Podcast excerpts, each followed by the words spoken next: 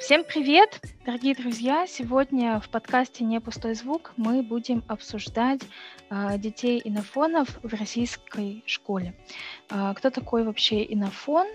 Это носитель иностранного языка и соответствующей картины мира, культурного кода. Поэтому можем отнести к детям инофонам всех детей, для которых русский язык не является родным языком. Поговорим про доступ к образованию, про то, собственно, как происходит их адаптация в российских школах и как вообще можно э, содействовать их включенности в э, общество, в образование и общей такой, наверное, толерантности у нас в гостях Константин Троицкий, координатор программы «Доступ к образованию» Комитета «Гражданское содействие». Ирина Белоусова, руководитель программы социальной и языковой адаптации детей-мигрантов «Одинаково разные». И Алексей Леников, писатель, поэт, преподаватель литературы и автор книги «Бежать нельзя остаться». Здравствуйте, друзья. Здравствуйте. Прежде чем поговорить про то, как устроено образование, а, обратимся к тому, как вообще а, получить доступ к нему, Поэтому, наверное, начнем с вопросов Константину.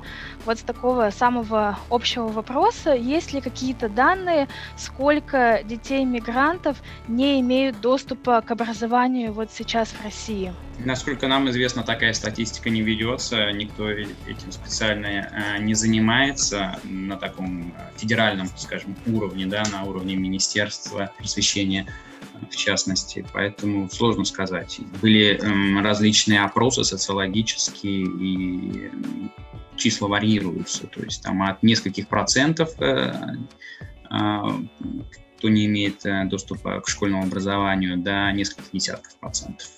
Но таких серьезных исследований, насколько я знаю, не было о том, а, сколько детей остается без доступа к школьному образованию. Но проблема существует, это очевидно, и мы с этим сталкиваемся регулярно, я имею в виду Комитет гражданской содействия.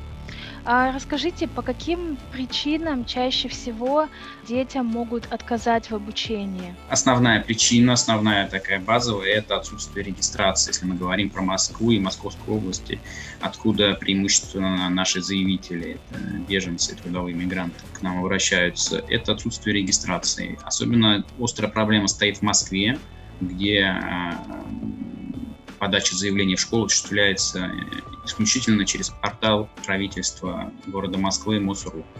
И там без заполнения поля регистрации подать заявление в школу просто невозможно. И на этом этапе уже фактически происходит дискриминация тех детей, у которых нет э, дискриминации. И регистрация должна быть именно ребенка. Угу. Регистрации родителей недостаточно. Есть же разные виды регистрации, да, там постоянная и какая-то временная. По временной ребенка можно устроить в школу или такой функции нет? На самом деле э, есть регистрационный учет, есть регистрационно-миграционный учет. Это сложная тема. Почему? Потому что различаются правила скажем, регистрации для российских граждан и э, постановка на миграционный и регистрационный учет для иностранных граждан. Поэтому, когда я говорю регистрация, я имею в виду в данном случае так э, принято, можно mm-hmm. сказать, в обыденном языке, но это не совсем корректно, потому что мы говорим о регистрации, мы говорим о миграционном учете, да, это немножко разные вещи в данном случае. Потому что, например, регистрация для иностранных граждан это регистрация постоянная. Миграционный mm-hmm. учет, если мы говорим о миграционный учет, это а, регистрация, не регистрация, а это именно временная постановка на миграционный учет. Обычно это, например, те граждане, которые а, работают а, по патенту, либо это беженцы в период рассмотрения и так далее. То есть либо те, кто прибыл по, ви, по визе, да, временно. Mm-hmm. Но это на самом деле отдельная сложная достаточно тема. Я все так аккумулятивно говорю регистрация. То есть нужна в Москве обычно хоть какая-то регистрация, будь это миграционный учет, будь это постоянная регистрация для, для доступа в школе, в школу я имею в виду. А для детского сада ситуация отличается, если мы говорим, распространяем это на ситуацию mm-hmm. детскими садами, то там а, происходит такая дальнейшая дифференциация а, для того, чтобы фактически получают место в детском саду только те родители, дети которых имеют постоянную регистрацию в Москве. Дети, которые имеют временную регистрацию, если мы говорим о российских гражданах, либо дети, у которых миграционный учет, если мы говорим об иностранных гражданах, а, то они ставятся в очередь. Они ставятся mm-hmm. в очередь, которая обычно не двигается, либо в обратном направлении, немножко вперед, потом назад, и дети там находятся обычно дошкольного возраста. И просто потом идут в школу, так не получая э, место в детском э, садике. А дети, у которых нет никакой регистрации, соответственно, они даже в очередь не ставятся. А что вот происходит с такими детьми, которые э, родители которых не смогли обеспечить вот эту регистрацию? Есть ли какая-то альтернатива там получения хоть какого-то базового образования для них? По большому счету остаются благотворительные организации плюс самостоятельное образование.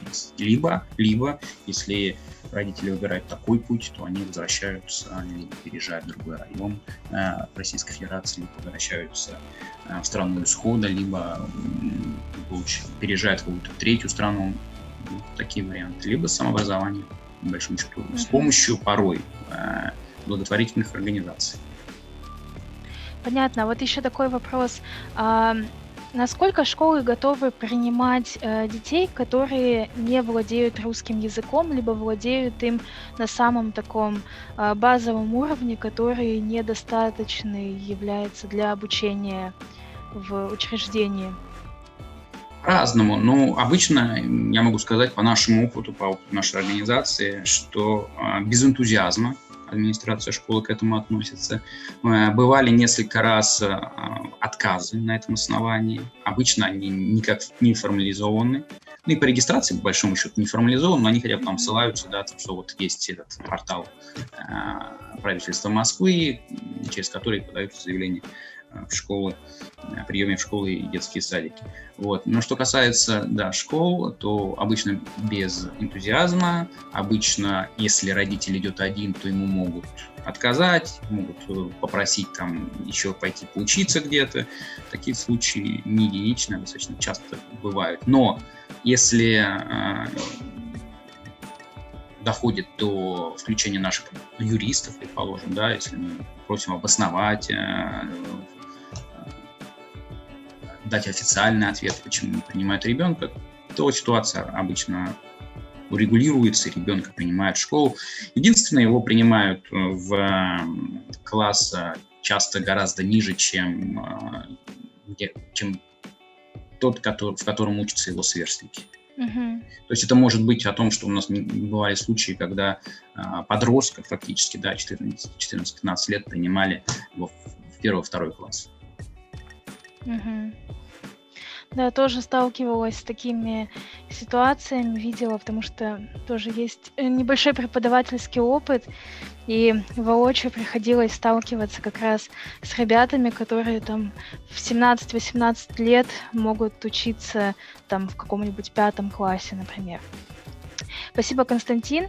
Я думаю, сейчас тогда э, несколько вопросов для Ирины, чтобы мы уже погрузились в то, как, собственно, происходит обучение э, непосредственно в школах. Ирина, расскажите, вообще бывает ли такая история, что для детей на фонов формируются отдельные классы, где русский язык может преподаваться как иностранный, а не как вот родной язык? Я сначала хотела сказать, что у нас в регионах, э, в Калужской области, сейчас мы запускаем программу в Новосибирске, детей принимают школу без регистрации, и это даже не вопрос. Ну, то есть там просто mm-hmm. это маленький город обычный или село, и школы никуда не могут деться, и как-то видят свою ответственность, мне кажется, в этом. Потому что, ну, если это село и там одна школа, то туда берут детей. И у нас есть даже примеры, у нас есть несколько цыганских школ в программе. Цыганских детей часто нет вообще никаких документов. И их, э, вопреки всем законам, просто берут в школу посидеть, как военных слушателей, вот, чтобы они хотя бы научились читать и писать просто на каком-то человеческом факторе и сочувствии учителей детям. Вот. И, и у нас нет проблем с регистрацией здесь. А про э, международные классы или приветственные классы, Это не наша позиция, не позиция одинаково разных, мы ее как бы пролоббировали на территории Калужской области. И наша программа выглядит так, что мы берем педагогов, у нас 150 учителей в Калужской области прошли курсы, э, берем учителей, учим их два года, много с ними работаем и с психологической точки зрения, и с содержательной, методической точки зрения, как преподавать русский как иностранный, как заниматься социальной адаптацией. И после этого они запускают у себя в школах программу внеурочной деятельности и по два часа в неделю занимаются с детьми. Они проводят диагностики, распределяют детей по группам по уровню владения языка и занимаются с ними. Э, и вот, собственно, так все и происходит. То есть как просто внеурочная деятельность. Потому что э, мы опасаемся, что если мы создадим международный класс, у нас был такой опыт в Калуге, вместе с Ковчегом мы это делали, лицей Ковчег 21 век. И я боюсь, что школы будут просто оставлять этих детей как в резервации в этих классах, и mm-hmm. есть такой опыт, когда школы просто собирают, ну так бывает, что складывается так, что привозят много мигрантов, например, в Обнинск два года назад привезли прямо перед э, концом, как бы, то есть перед началом учебного года привезли много детей, их начали пытаться распределить по школам, а классы набраны, и тогда одну школу очень попросили взять себе всех этих детей. Они взяли два класса, по 30 человек мигрантов, э, и они у них не заговорили до сих пор на русском языке, mm-hmm. потому что в этом нет необходимости для детей, если они друг друга и так понимают, э, им интереснее друг с другом, чем со взрослыми разговаривать, мне кажется, и поэтому они не начинают разговаривать, и их никак не интегрируются, не входят в школьную среду, и э, здесь возникают проблемы. Поэтому мы за то, чтобы дети распределялись по классам, э, но у них была вот такая программа, как они приходят в школу, чтобы их там встречали, ждали, обучали русскому, и они оказывались там академически успешными и понимали, что вообще происходит в этом, в этом, в этом мире. Uh-huh. Вот. А вот если мы говорим про основную программу, вот вы рассказали, что вы обучаете преподавателей как раз ну, дополнительным вот этим навыкам, получается все равно же вот эта программа, когда э, ребенок учится на неродном для него языке, она должна быть как-то адаптирована. Это вот просто получается идет э, смешение двух программ в одном классе, вот где, собственно, учатся дети и на фоны, или это происходит только как дополнительные занятия в внеурочное для остальных время?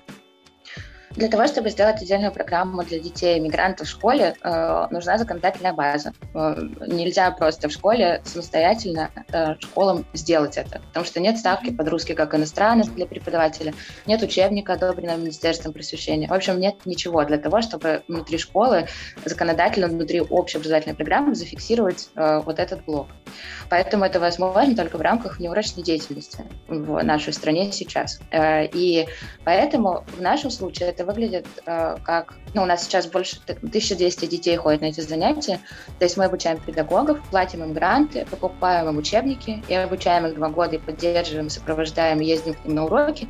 И они проводят эти занятия вот, э, по два часа в неделю в рамках, да, после уроков это происходит. Просто как кружок такой. Uh-huh. Но еще там есть разные программы по социальной адаптации, группы психологического сопровождения и разные мероприятия, которые обычно там не только для детей-мигрантов, но связаны как-то с темой там, толерантности, разнообразия культур. И это мероприятие на всю школу, чтобы детей не исключать э, из общего плана воспитательной работы, там, из общей культурной жизни школы. А можно немножко подробнее рассказать вот именно про вот эту социальную адаптацию, просто примеры каких-то событий, которые вы проводите? Mm-hmm. Ну, вообще начиналось с того, что мы только и занимались социальной адаптацией. Когда мы четыре года назад оказались учителями для России волею судьбы в Калужской области и оказались в школе в Белоусове, там было 400 детей, мы вообще не поняли, что делать, и посмотрели вокруг и поняли, что мало кто знает, что делать, и съездили, посмотрели за границей, как это выглядит, и делали школу выходного дня. Это была наша первая попытка, мы ничего вообще не знали, мы были новыми там людьми вообще в сфере образования, и точно э, в сфере образования для детей фонах. И тогда мы узнали про опыт Англии, который, ну, и это вообще-то в Германии тоже есть много mm-hmm. есть. Это школа выходного дня, когда детей по выходным собирают и занимаются с ними проектной деятельностью и всем остальным. И вот я со своими друзьями, учителями просто делали, что могли. Кто-то там фотографию вел, кто-то, мы там читали что-то. В общем, э, кто, кто что умел, тот то и делал. А на второй год мы начали делать э, разные фестивали, праздники, события. И скорее мы начали это делать, потому что э, у нас такая была конфликтная очень история в школе, потому что детей не допустили до конкурса чтецов, а я вела литературу, и у меня дети читали стихи на разных языках. И я очень хотела, чтобы они вышли на этот конкурс чтецов, потому что они неуспешны в школе и ничего хорошего как будто не могут сделать. А читали они, правда, здорово. И завуч запретил, и тогда мы начали думать, как это вывести на, из школы там, на какой-то больший уровень и согласовали это, и все. Сейчас у нас есть э, разные мероприятия. У нас есть детский ТЭД, э, э, где дети рассказывают про свой опыт. Есть э, фестивали культур, которые мы делаем. Э, знаю, что они э, э, сомнительны для многих э, в, тем, тем, кто работает в этой теме, но э, но в регионе мы не можем с этим справиться. Это то, что э, все очень любят и принимают. И, и на самом деле я тоже уже в это верю э, спустя 4 года здесь жизни. Э, и мы делаем разные выезды, походы в музеи, и в Калужские музеи, э, и в московские тоже немного. Э, вот. И э, в школе есть своя программа. То есть мы даем форматы, которые работают с тремя субъектами образовательной деятельности, с детьми, с учителями, с родителями. И на каждую эту группу есть какие-то мероприятия, связанные с темой работы с другой культурой. И мы предлагаем эти форматы, школа их берет, включает в свой план на год, единственное, на чем мы настаиваем, чтобы эти мероприятия не были только для группы детей, которые ходят на русский язык. То есть, чтобы их не исключать mm-hmm. э, из э, вот, общей тусовки как бы школьной, а наоборот э, придумать форматы, в которых они там максимально включаются и э, могут э, быть классными и успешными для других детей. Mm-hmm. А, да, спасибо. И вот еще такой вопрос. Но я думаю, что мы сейчас немножко а, поговорим про книгу Алексея, и я вернусь к этому вопросу, потому что он такой, наверное, ко всем больше относится. А, спасибо, Ирина. Вот сейчас а, хотелось бы а, задать несколько вопросов Алексею. А, Алексей Леников собирал истории о детях, которые были вынуждены покинуть родную страну. И вот э, книга комикс «Бежать нельзя остаться». Это семь рассказов, проиллюстрированных разными художниками про учеников э, российской школы, там из самых разных стран, там Южный Судан, Сирия, Конго, Палестина и другие страны.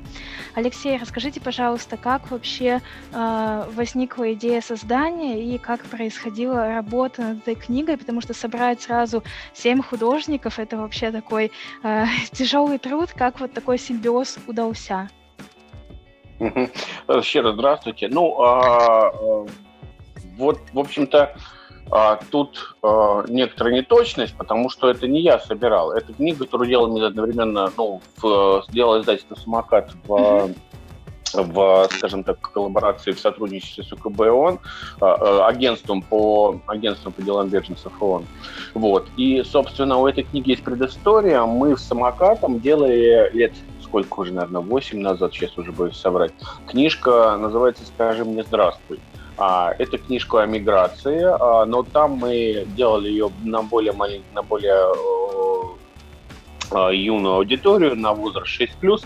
А, и это был просто рассказ о том, по каким причинам люди вообще приезжают, переезжают, да, о причинах миграции. Экономические, политические, культурные, там, скажем так, в поисках работы и так далее, и так далее. Вот. И эта книжка была просто про типа миграции, про то, собственно, что она бывает внешнее, внутреннее и так далее. Вот. И, а, собственно, с тех пор, как эта книжка а, а, вышла, да, вот агентство по беженцев очень сильно долго хотело сделать какой-то еще проект, да, и они довольно долго разговаривали с самокатом, создателем самоката, и довольно долго все это происходило. Ну, вы понимаете, да, в общем, структура ну, не самая быстрая, вот, э, ООН, я имею в виду. Поэтому вот они немножко как бы созрели только вот совсем недавно, вот. И поэтому они вышли, да, и надо сказать, что это не совсем справедливо, что стоит мое имя только на э, обложке, потому что э, над книжкой работала целая команда. И моя часть э, работы, это была именно художественная история. Я придумал сценарий, я придумал истории, я придумал раскадровки, в общем, все остальное. То есть э, э, работал с, с художниками. Однако, собственно, а, сам материал, сам материал, то есть, э, с, так сказать, сырые, сырые интервью, сырые какие-то статистические данные, это вот все предоставило само агентство по делам беженцев. Поэтому, э, поэтому э, это, так сказать, они собирали все, все эти душераздирающие истории, вот, а я уже работал с тем материалом, который у них, у них был. Ну, плюс еще, конечно, я опирался на э, свой не очень большой, но все-таки опыт работы в э, Ковчеге 21 век, э, потому что у нас был вот Э, одно время этот проект по интеграции. Вот. Но мы как раз там смешивали, мы там сажали детей э, в классы э, с нашими детьми. Вот. И вот все, о чем говорили, да, в общем, все это очень понятно и близко, действительно, потому что когда приходит взрослый ученик, а он знает язык на уровне там первоклассника, да, то есть, ну, его не посадишь, да, в другой класс, да, это дикий стресс, в том числе для мальчика, да, сидеть с какими-то маленькими, вот, и, конечно, в общем, народ отказывался даже приходить, насколько я помню, вот, не хотели. Вот.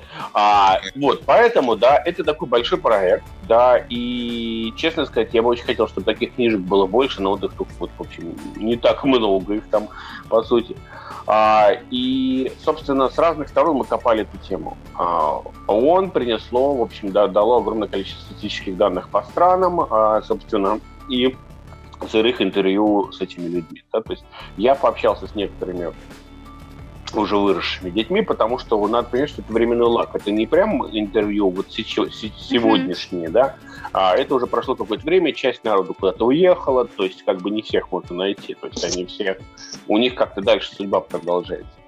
Вот. А арт-директор самоката Поля Плавинская, собственно, вышла на вышку, и с ними с, в коллаборации, собственно, вот нашла студентов вышки, которые рисовали это студенты, это такой еще, по сути, студенческий проект был каждый рисовал свою историю. Я придумывал, собственно, э, саму художественную часть. Вот. И структура книжки, в принципе, повторяет э, книжку «Скажи мне здравствуй». И там, и там есть художественная часть, и есть нон-фикшн. Э, То есть а, мы как бы одновременно делаем и игровую часть, да, где представляем 7, 7 героев, вот, э, с комиксами, с какими-то жизненными историями, да, и одновременно по, после каждой главы идет э, информация о том, что это за книга, ну, что это за страна, откуда приехал тот или иной персонаж, а по каким причинам, э, количество беженцев, что там происходит сейчас, а, и, в общем, э, как бы вот так она и построена, вот.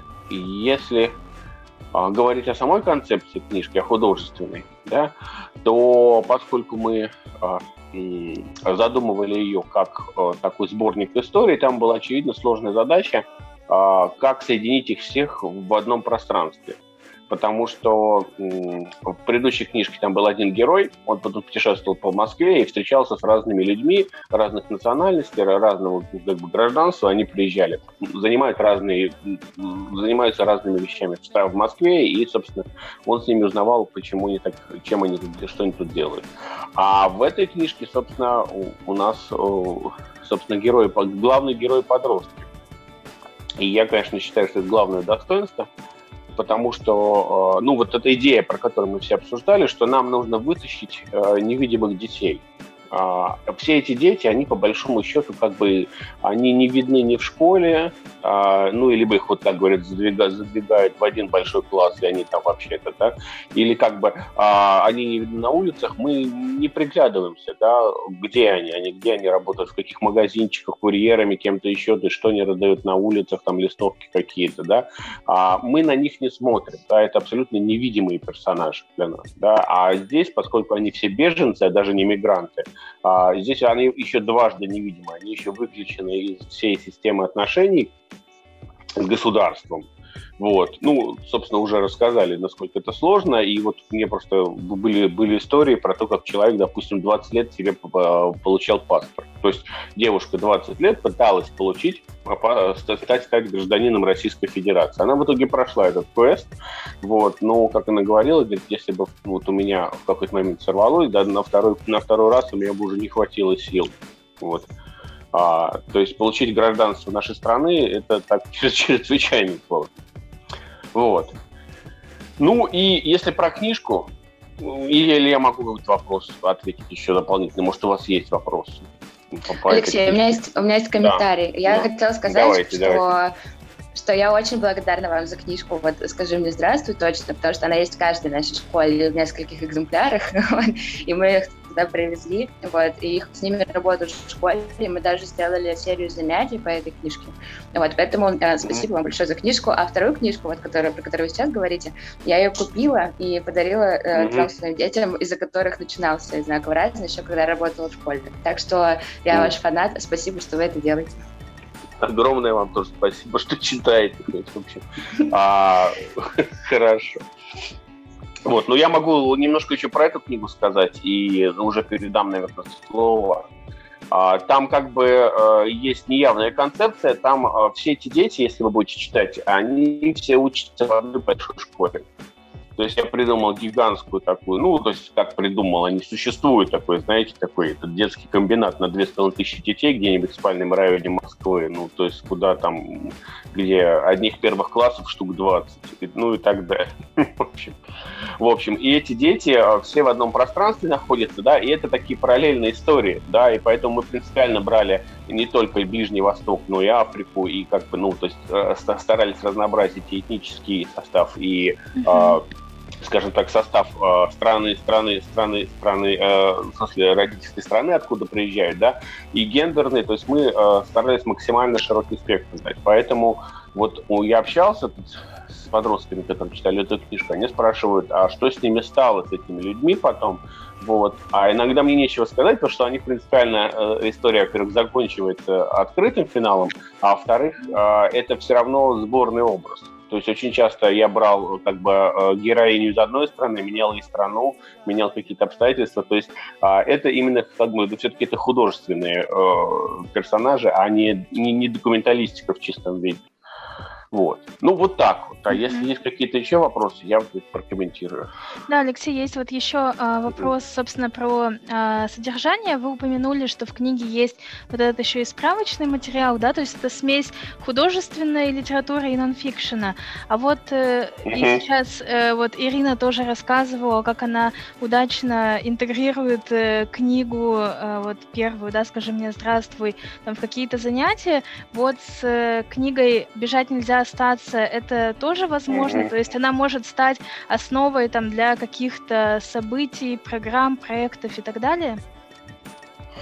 Ну, э, я надеюсь. То есть, в принципе, а, а, как бы все... Ну, то есть, мы не задумывали ее как специальное методическое пособие, то есть там а, нет прям вот таких готовых сценариев уроков, uh-huh. да, то есть, в общем, а, ну, собственно, скажи мне здравствуй, тоже так не задумывался, специальное педагогическое пособие. Это скорее для широкого круга читателей, для, для тех, кто может, ну, как бы э, переключаться от ну, fiction для того, чтобы, естественно, э, в художественной форме, ну, то есть fiction всегда больше увлекает, и он цепляет читателя с героем, да, ты как бы эмоционально, эмоционально там, ну, яркие истории эмоциональные, поэтому они так цепляют на самом деле.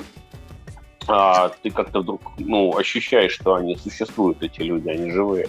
Вот. А нон-фикшн, как бы, чтобы потом немножко чуть больше узнать про страну пребывания, ну, то есть страну, mm-hmm. откуда они приехали, эти люди.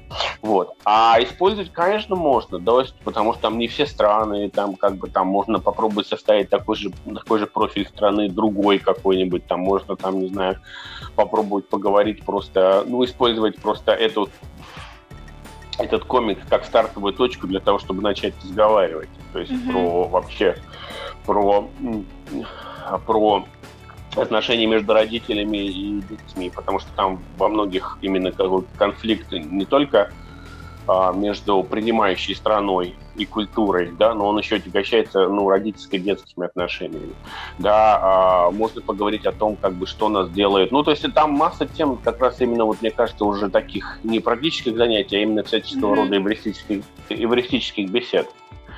То есть там может быть, э, вывернуть оттуда очень много, вытащить историй. Ну, например, да, что делает человека там как бы, ну, россиянин, да, что, что, что, что, вот если там приезжает человек в возрасте трех или двух лет, и, в принципе, он вырос в нашей культуре, он говорит по-русски без акцента, ну, то есть, да, у него там другой цвет кожи, но он полностью, как бы, ну, внутренне, он, ну, принадлежит как бы к нашей культуре. Ну, то есть почему он не считается, нельзя считать его гражданином нашей страны? Что делать человек гражданином? Да, только паспорт или, наоборот, как бы принадлежность к культуре более важна, чем паспорт? И что делать людям, когда у них, собственно, две культуры? Родительская и э, культура принимающей страны, и они между собой конфликтуют. Ну, самый яркий пример, там, допустим, с платками, да, то есть, допустим, uh-huh. э, родитель, родитель настаивает, чтобы дети носили платки, да, администратор школы, в общем, может упереться рогом, потребовать, чтобы uh-huh. платки не носили. У нас, собственно, такие а, конфликты, собственно, и не с мигрантами, не с беженцами тоже происходят, mm-hmm. а уж с ними-то тоже. Вот. И скорее, скорее вот мне кажется, что здесь это такой сборник, сборник тем и стартовых каких-то точек для бесед. Угу. Вот. Вот так вот. Спасибо, Алексей. И сейчас у меня угу. есть пара вопросов еще ко всем э, нашим спикерам. Такие вопросы э, размышления.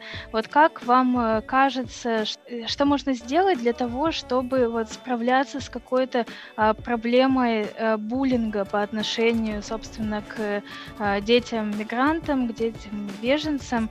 Вот, потому что, мне кажется, это одна из таких остростоящих э, проблем. То есть как, э, на ваш взгляд, взгляд, можно, что можно делать для того, чтобы вот этих конфликтов возникало как можно меньше? Давайте я попробую ответить, как мне это видится. Во-первых, я не считаю, что есть какая-то проблема буллинга именно между детьми. Мы не видим этого в школах, а у нас ну, действительно большая выборка, мы много смотрим на школы и ездим по ним, э, и разговариваем с учителями, с детьми, с родителями. И в школе, в которой я работала, где было много мигрантов, тоже не было проблемы между детьми. А, мне кажется, что и инициаторами буллинга в школе являются учителя ну и вообще взрослые. А, и uh-huh. это передается на родителей, на скандалы на родительских собраниях, на то, что учителя оскорбляют детей прямо в классе иногда. И мне кажется, что, правда, тон буллинга по национальному признаку задается педагогами. И, собственно, поэтому программа, ну, наша программа выглядит так, как она выглядит, в смысле, что мы работаем с педагогами буквально, мне кажется, почти это как психотерапия для них, э, потому что э, это, это действительно трудно им выдержать, потому что они не знают, что делать, они бессильны помочь детям, они все-таки хотят помочь детям чаще всего, раз они в этой профессии, но у них нет как бы понимания, что делать с этими детьми, они про них забывают, выключают их из урока. В итоге эти дети, они же не пропадают из урока, если на них не обращать внимания, они срывают этот урок. И начинается конфликт, э, учителей нет учебников, им не платят за эти занятия, они не понимают, зачем им это нужно. Еще в средней школе это вообще уже ничья ответственность. Если в начальной школе есть один учитель, который хоть как-то этого ребенка дотянет до ну, уровня понимания, и вообще в начальной школе ребенок, конечно, быстрее учит язык, то в средней школе это просто какие-то потерянные совершенно дети, их просто забывают на уроках. Вот, и, и, и в этой ситуации всем очень плохо. И все начинают друг на друга агрессировать. И учителя, и родители, и дети, и здесь создается конфликт. И в этом смысле мне кажется, что, да, учителя, мне кажется, часто выступают агрессорами, но, с другой стороны, учителя и сами в очень трудной ситуации, и это те люди, которые могут помочь этим детям. И поэтому Можно мне кажется, я и, и... Да, конечно. Угу. Да, я прошу прощения, что я перебил, я просто хочу дополнить как раз вот по поводу, что как, как, как учителя не обращают внимания, да, то есть поскольку я еще и в школе преподаю, я очень хорошо понимаю, в какой ситуации, когда 30 человек, да, а, а, по сути, никаких а, внятных а, способов работы, кроме фронтального, а, нет, ну, технически, да, то есть это ну, ты, ты читаешь, и как бы народ за тобой успевает, в общем, ну, там довольно скудный в этом смысле арсенал педагогический. Вот. А, а мы понимаем, что в основном как раз дети, а, мигранты, в общем, дети-беженцы, они вот в массовых школах учатся, а не в школах где-нибудь, где там 10-15 человек и полное погружение языковое. Вот. Поэтому это происходит скорее даже не в силу часто, да, не в силу злобности да, учителей, да, а в силу, э, так сказать, просто нехватки педагогического арсенала и ресурсов. То есть нет никаких э, внятных э, аргументов, ну, нет никаких внятных инструментов, как работать с такими детьми. То есть им никто не дает. Вот в чем дело. То есть в этом смысле я соглашусь и поддержу, что, что учителям, конечно, реально тяжело. И, конечно, в этой ситуации, да, в лучшем случае это просто происходит, когда наши дети просто, ну, их задвигают, действительно, да, в худшем, да, на них могут срываться, да. Вот, все, это я хотел просто дополнить историю. Да, да, я согласна, Алексей, с вами. Да, я тоже так вижу эту ситуацию. Да. Ну вот надеюсь, что благодаря программе «Одинаково разные» все больше учителей приобретают те самые навыки для работы с детьми, для которых э, русский язык не является родными. Вот э, область за областью ситуация будет положительно меняться. Но, честно говоря, мне кажется, это несколько утопичная идея. В смысле, мне кажется, у нас очень много регионов в стране. Ну, и разумеется, мы, конечно... но... Нет, ну, как бы помочь даже нескольким регионам, это уже большое дело. Ну да, я скорее вижу сейчас задачу одинаково разных, что у нас есть этот пилотный проект в Калуге, мы сейчас делаем Новосибирскую область, и mm-hmm. э, я надеюсь, что мы как-то оформим это уже все в течение этого и следующего года в какие-то э, наработки. И, может быть, передадим, наконец, Министерству просвещения, которое начало заниматься этой темой, и как-то нас туда немного включает. Вот. Я надеюсь, что как-то мы поймем, как это делать на там, частные средства да, в виде некоммерческой mm-hmm. деятельности какой-то. Вот. И, может быть, как-то сможем это передать, наконец, э, Министерству просвещения. Вот такой у меня по этому поводу есть план. Не так, что мы будем 20 регионов теперь поднимать с колен, так сказать. Ну, это очень круто. Это прям очень круто, если такую программу на 20 регионов вы распространите. Вот. Я просто хотел сказать, что здесь, к сожалению, ну, то есть, ну, тут это такая системная проблема, и поэтому ее надо системно решать. Здесь без государственных усилий хотя бы на уровне региона а, очень трудно а, как-то сдвинуться с места. Ну, мне так кажется. Да, так и есть, но у нас очень хорошая ситуация с Министерством Калужским. Они поддержали проект еще на том этапе, когда мы просто работали в школе и были в замешательстве. И они, правда, нам помогали, давали нам автобусы и все. А когда проект стал региональным, он вошел в стратегию развития образования региона у нас. И, в общем, э, все получилось, э, в том числе благодаря поддержке Министерства именно регионального. Да. Угу, угу. Это здорово. Всегда очень радостно слышать про такие истории. Даже когда они случаются нечасто, тем радостнее про них слышать. А, и еще вот такой, наверное, заключительный вопрос, да, тоже как раз э, ко всем. А, вот мы уже затрагивали вот эту большую проблему невидимости, да, вот этих вот э, детей, ну и, в принципе, это мигрантов, беженцев.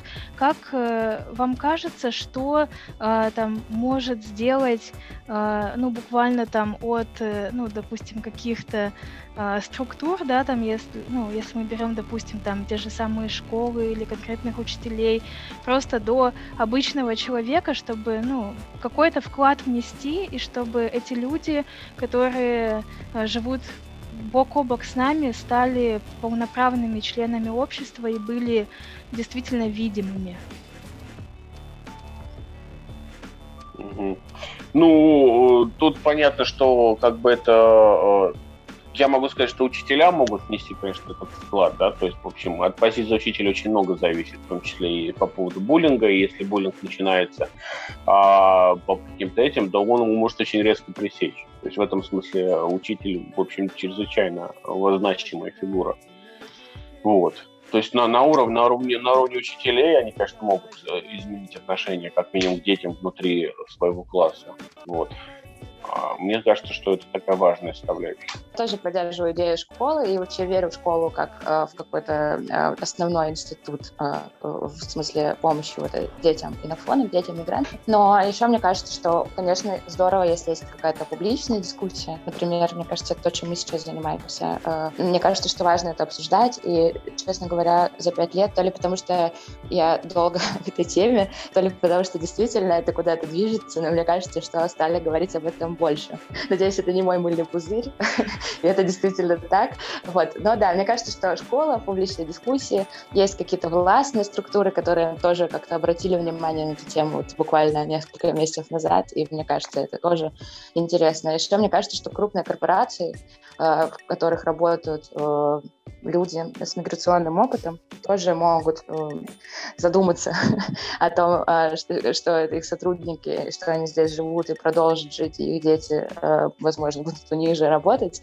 Вот, мне кажется, что этого пока нет, но, там, допустим, интерес нашей программы тоже попытаться предложить крупной компании сейчас как-то вкладываться в это дело, потому что э, действительно у нас есть большие корпорации в России, которые используют много миграционный труд и при этом позиционируют себя как некоторые ну, такие лояльные, либеральные mm-hmm. компании. Ну да, то есть совокупные усилия всего общества, по идее, должны быть, да, с разных сторон вот это вот э, разматывать. Я могу сказать в рамках э, проблемы с доступом к образованию, к школьному образованию, да, uh-huh. прежде всего. То есть я описал, как э, в Москве департамент образования, соответственно, мэрия фактически вот делает, да, невидимыми, да, детьми при доступе к образованию, да, при попытке получить, э, соответственно, место записаться в школу. То есть они начинают требовать в обязательном порядке э, регистрацию, миграционный учет. Это очень легко исправить на этом уровне, да, то есть это просто нужно перестать требовать в обязательном порядке этот документ, который не требуется и противоречия, который, требования которого отсутствуют в каких-либо законах и нормативах правовых актов, и наоборот, Российская Федерация ратифицировала как минимум пять международных договоров, где гарантируется право на образование. А право на образование включает в себя эту часть, неотъемлемое право на образование, доступ к образованию, то, чтобы начать реализовать, учиться, ребенок должен поступить да, в школу. И это неотъемлемая часть, естественно, с этого начинается, на самом деле, образовательный процесс. Да? Вот, как я сказал, мы этого добиваемся, пытаемся этого добиться, для чего используем ряд э, аргументов, пытаемся общаться с департаментом образования Москвы, пытаемся в судебном порядке обжаловать э, конкретные случаи отказа доступа к, к образованию. И, соответственно, мы пытаемся также об этом говорить э, в публичном пространстве. Потому что проблема, к сожалению, не видна, такое впечатление создается, она замалчивается.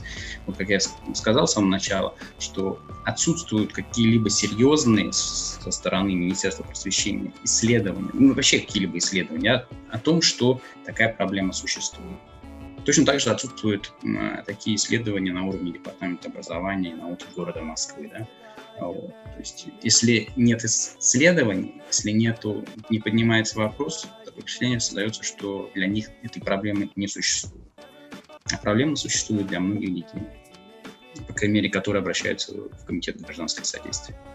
Спасибо большое за комментарий, Константин. У нас в гостях были Константин Троицкий, координатор программы «Доступ к образованию» Комитета «Гражданское содействие», Ирина Белоусова, руководитель программы социальной и языковой адаптации детей-мигрантов «Одинаково разные», и Алексей Олейников, писатель, поэт, преподаватель литературы и автор книги «Бежать нельзя остаться», которую мы сегодня также обсуждали в подкасте.